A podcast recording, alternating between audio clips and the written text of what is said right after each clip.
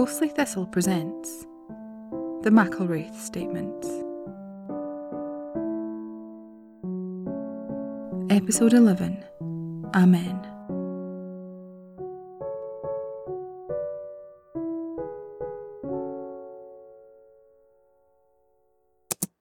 People frighten me more than ghosts.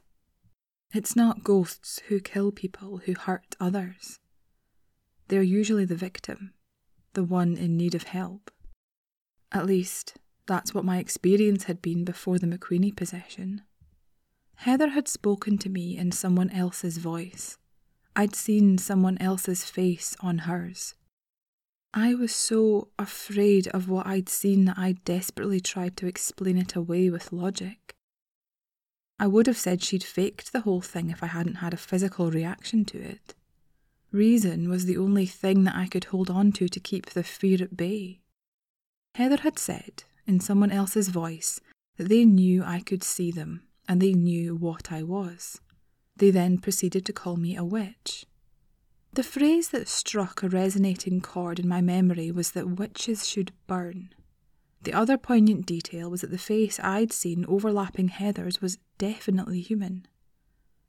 I don't claim to know what demons look like, if they exist, but I can't imagine it would be anything as mundane as our own faces. I don't know if you're familiar with the witch trials in Scotland. If you think the epidemic in Salem was bad, you're in for a shock.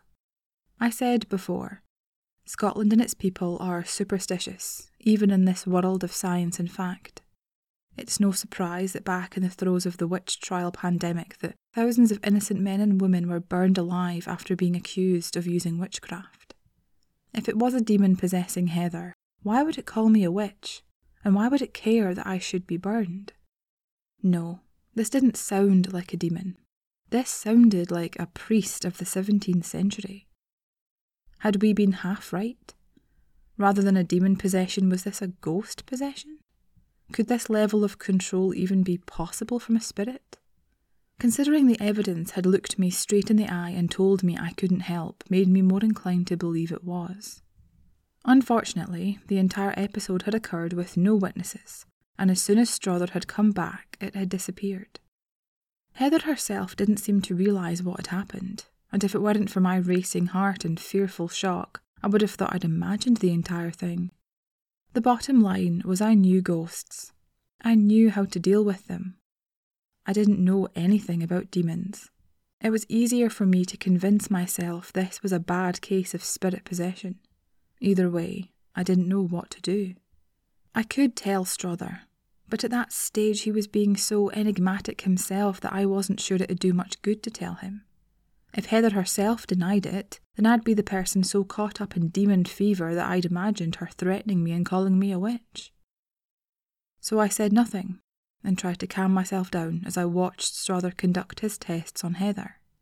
If anything was out of the ordinary, he never said. Nothing else happened. Heather never lapsed into the other voice or the other face, and I sat there beginning to think I had developed some kind of paranoia. Unbeknownst to me, Ken and Steph were downstairs with the McQueenies and Father Alan, watching recordings of the exorcisms that were performed on Heather. Strother and I were shown them after we'd finished conducting the tests. It's not what you'd expect, or even think. Heather wasn't strapped to a bed or tied up. She sat in a chair in the middle of the living room, facing what I presumed to be the trained exorcist who was reciting something in Latin. All throughout his dialogue, she never did anything, much like what had happened during her tests with Strother. Through both exorcisms, she sat there calmly, sometimes closing her eyes, occasionally looking out of frame, even at the camera. It was during one of those instances that I glimpsed the same smile on her features as I had done when we were alone in the room. It was just a brief second, where her face was masked by someone else's. But it was too quick for me or anyone else to see any details. I don't even think anyone noticed apart from me because they never asked to pause the recording or for a closer look. Not wanting to draw attention, I kept quiet. Looking back, I probably should have said something. This was the first piece of evidence we ever found of paranormal activity. It would be quite a while before we found anything similar. But I was so afraid of Heather, of whatever was inside her, that I thought by keeping quiet it wouldn't threaten me again. This didn't pan out as I was hoping. During the hours we spent at the McQueenie's home, none of the reported phenomena happened. This was as much a shock to us as it was to her family. Strother kept his silence and agreed that we would return the next day.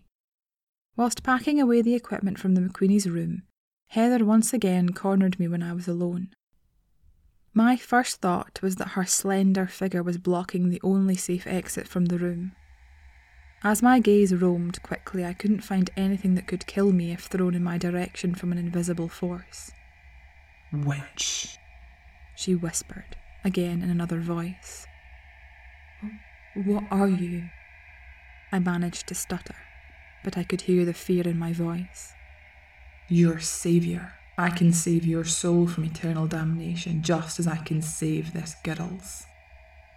It all sounded very familiar.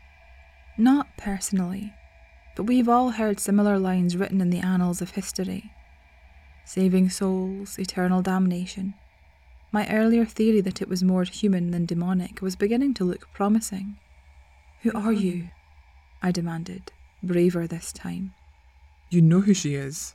Strother's voice interrupted our brief conversation as he passed Heather at the door. She gave him a quick glance, just a small look, but whatever I'd seen on her face, Strother also saw. It was a split second, but I saw his features crumple in doubt, some colour draining from his face. He saw what I saw. Not Heather, but something else. She came around after that and asked us why she was in the room. Strother used her question as a lifeline, applying logic in a situation where there was none to be found, much like I'd done after my first encounter. He queried if she blacked out a lot, couldn't remember why she'd done something or gone somewhere. She said yes, frequently. He simply nodded his head pensively before collecting some equipment and leaving. I was quick to follow. That evening in the hotel, I researched local history, concentrating on religious houses and priests or similar who had been murdered or had been related to the witch trials. Understandably, I couldn't find anything. Deflated and dreading the thought of returning to the McQueenies the next day, I tried to sleep. The following day, Strother sat down with Heather and asked her questions about events in her life, if she'd had any accidents or had surgery. Heather said she hadn't. He then asked if she'd ever taken recreational drugs like marijuana. She displayed the hesitation that many people do when asked a question like that, the hesitation that means they have but are too embarrassed to admit it. Predictably, she denied it. After a few more questions, Strother excused himself and left the two of us alone. Again. This time, though, Heather remained herself. She exhaled deeply and then asked me if I thought Strother had believed her about the drugs. I told her I didn't know, as he was a hard person to read. In an attempt to justify her actions, she stated that everyone took drugs at uni. It was a way to blow off steam. I agreed and told her I'd done the same thing, which I had when I was a fresher. This seemed to build a rapport between us, and she began to confess to me that her parents had been worried about her before she began acting strangely. She'd started to miss classes and fall behind in her coursework, meaning her results had dropped and she was afraid she wouldn't be able to graduate the following year. Her parents blamed the people Heather had become friends with, saying they were the wrong sort. Heather hadn't believed them until she'd come home. She then told me a story that had been passed around this group of friends one night. The area where the uni was had a reputation for witches and had one of the highest number of women being killed as a result of the trials. Their souls were said to haunt one specific graveyard. On a drug high, the group had gone to the cemetery to see if they could see the tormented souls of the victims. But once there, things had escalated. Heather confessed to me that she liked one of the other girls in the group and was desperate to impress her. So when that girl voiced a dare that she would buy whoever stole a skull from the cemetery a drink, Heather was eager to please. Most of the others went in, but were too spooked to do anything else. Heather, fueled by desire and alcohol, managed to find her way into a stone crypt that hadn't been locked and had stolen one of the skulls. At first, the girl had been ecstatic. They'd spent a night together. but when sobriety set in the next morning, Heather was commanded to return the skull. She paused after the confession, and a haunted look passed across her face. It was like she couldn't understand the next set of events, as if she was trying desperately to remember something that had happened when she'd blacked out. Heather admitted that when she'd gone back to the crypt, she hadn't wanted to put the skull back. She'd wanted to keep it. Convincing herself it was a memento of a good night, she'd bagged the remains and taken them back to her room, and subsequently when she'd returned to her parents for the summer. Did this skull have anything to do with Heather's behaviour? Because the skull was in her possession, did this allow the spirit to control her? These events were all new to me. As far as I'd experienced, ghosts had never possessed anyone, even me. Was this how it worked? And if that were the case, then how could it be stopped? Usually ghosts found peace when the remains were discovered and laid to rest. But according to Heather, this spirit's remains were already in the grave. Was all of this because she'd disturbed them? I asked her if her episodes had started not long after she'd kept the skull, and slowly she nodded. I needed to find those remains, but before I could pose the question, Heather's face contorted, her voice deepened, and I was no longer speaking to her. You'll never find me. I told you, you can't help me. Who said I was here to help you? I replied. Strother returned and stated he wished to take Heather to the hospital to take some scans, but unsurprisingly by the time the door opened, Heather was back to normal. This caused me to think back to everything I'd seen, or rather what no one else had. In the tapes of the exorcisms, the spirit possessing Heather hadn't said a word. It hadn't done anything. In the sessions with Strother and I, it had been the same. It knew that both were trying to help, attempting to loosen its hold over Heather. But they couldn't do that if they thought nothing was wrong. All anyone had to go on was the witness statements from Heather's family and Catholic priests. The spirit obviously thought Strother wouldn't find anything at the hospital because it let Heather agree to go. I managed to avoid going with them both, stating that I wanted to get some work done back in my hotel room.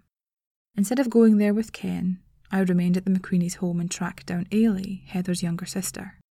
I quizzed her about the skull, hoping she would know where it was kept. She said she didn't, but then asked a question that caught me off guard. Is that what's causing it? If you've learned anything from these statements, it's that I'm always surprised when I have a frank conversation with someone about the supernatural. Most people cling to their beliefs, to logic, and refuse to acknowledge anything outside of those bounds. So it's refreshing not to have to walk on eggshells during a conversation. I told her I thought it might be. She agreed to help me look. Carefully, we scoured every inch of Heather's room. Eventually, we found it at the bottom of her wardrobe in an empty backpack. Understandably, Ailie kept her distance, but by this point finding remains was a weekly occurrence for me, so I scrutinised it in my hands. There was nothing special about the skull. It looked just as you'd expect it to. A few teeth were missing, there was a chip here and there, probably from where it had been jostled on the journey. It was a lot less frightening than the spirit attached to it. Ailie asked me what we should do with it, and I didn't have an answer. I was in unknown territory. How did you release a person possessed by a spirit? So, I did what any sane person would do. I stole the skull. Stole might be an exaggeration. Looking back, it was also quite dangerous. I had no guarantee what was happening to Heather wouldn't also happen to me. But I took the skull anyway, and pondered on what I should or could do with it. With the skull on the bedside table, facing away from me, I researched the graveyard Heather had told me about. As well as being a graveyard reportedly haunted by the souls of witches, it was also where a lot of the perpetrators were buried. The people who tried victims accused of witchcraft were usually prominent citizens, the people who could afford to build mausoleums for themselves and their family. How many innocent people had this spirit killed in its lifetime? How many men and women had it sent to their deaths? My initial thought had been to return the skull to the same cemetery, but the more I read and the more I remembered, the less inclined I was to go to such lengths. In what I can only call a streak of vindictiveness, I took the skull, shoved it in my bag and left the hotel. I bought a portable barbecue and some accelerant, lit it, and watched the flames lick around the curves of the bone. It takes a lot to burn bones to ash, a hotter flame than a disposable barbecue. I watched for hours, occasionally throwing on more accelerant. The bones became discoloured, blackened on the edges, but didn't disintegrate. Eventually, I let the fire die, removed the skull, and crushed it under my foot. The fire had managed to break the bones down enough so that I could grind them to ashes myself. I didn't pick them up, I didn't scatter them, I just left them on the ground to be washed away. It was the first ghost I didn't want to help, didn't want to save. I know I'm not judge and jury, but I'm not a saint either. After everything it had done, why did it deserve my help? No one had ever said to me that it was my duty to help spirits. There was no rule book I had to follow. I was born with this ability, and no one to guide me in using it. Was what I did wrong? Possibly, depending on which side of the line you are. I may not have helped the spirit, but I did help Heather McQueenie. We all returned to the McQueenie's home for the final time the next day. This time, Heather looked tired. We all sat down in their living room whilst Strother finally broke his silence. He'd gone to the hospital early to collect the results of the scans he'd taken on Heather. He showed them one or two and then pronounced that Heather had a small tumour pressing on her frontal lobe. He thought it was benign, but suggested seeking further advice from a specialist doctor at the hospital. His explanation was that the tumour had slowly become bigger over time until it had started pressing on the part of the brain that controls the personality. This caused mood swings, sudden bursts of anger, and occasionally a change in the way of speaking. His explanation for the Latin was that being a Catholic, she was more familiar with the language than most other people. As for the objects moving of their own accord, he listed mundane causes but said he couldn't be sure as he'd never witnessed anything like it. And just like that, there was a normal, logical explanation. Strother was so convincing that I began to doubt. We've all heard stories about people's personalities suddenly changing because they've hit their head or a tumour's been found. As I remembered every detail, I realised I hadn't seen anything paranormal. Had I really seen someone else's face on Heather's? Or had it just been a change of expression that made her face appear different? Like a lot of people, she'd also be familiar with the witch trials. Was it just a coincidence that she'd chosen me to level the accusation at? Had she really been possessed at all? Had that skull just been a skull, with no malignancy or ill intent? Heather yawned a few times during Strother's reveal and apologised, stating that she hadn't had a lot of sleep the night before, and admitted that she'd woken up screaming in the middle of the night from a nightmare that she was being burned alive. Was the timing just a coincidence? Heather hadn't known I'd taken the skull, and even if her sister had told her, she couldn't have known what I'd done to it. To this day, I'm still not convinced either way. I've since learned it is possible for a ghost to possess a living person. I've witnessed it a few times, but all are different to one another, let alone comparing them to Heather. I also know that Heather had surgery to reduce the size of the tumour and has led a normal life ever since. Was it all just a coincidence, or was she possessed by a ghost? I'll leave that up to you to decide. Thank you for listening to episode eleven of The McElwraith Statements. Episode twelve will be released next Wednesday. If you liked this episode and others, please leave us a review wherever you listen to podcasts. Or you can visit us on Facebook and Twitter by searching for Ghostly Thistle. You can visit our website ghostly thistle dot com for all episodes and the blog attached to this podcast. And if you want to get in touch with us about episodes, about anything else, then um, our email address is ghostly dot thistle at gmail dot com. Thank you so much for listening to this episode and all of the ones that we've released so far, and we hope that you'll be with us until the end, which, as I said previously, is episode fifteen. We hope to see you next week.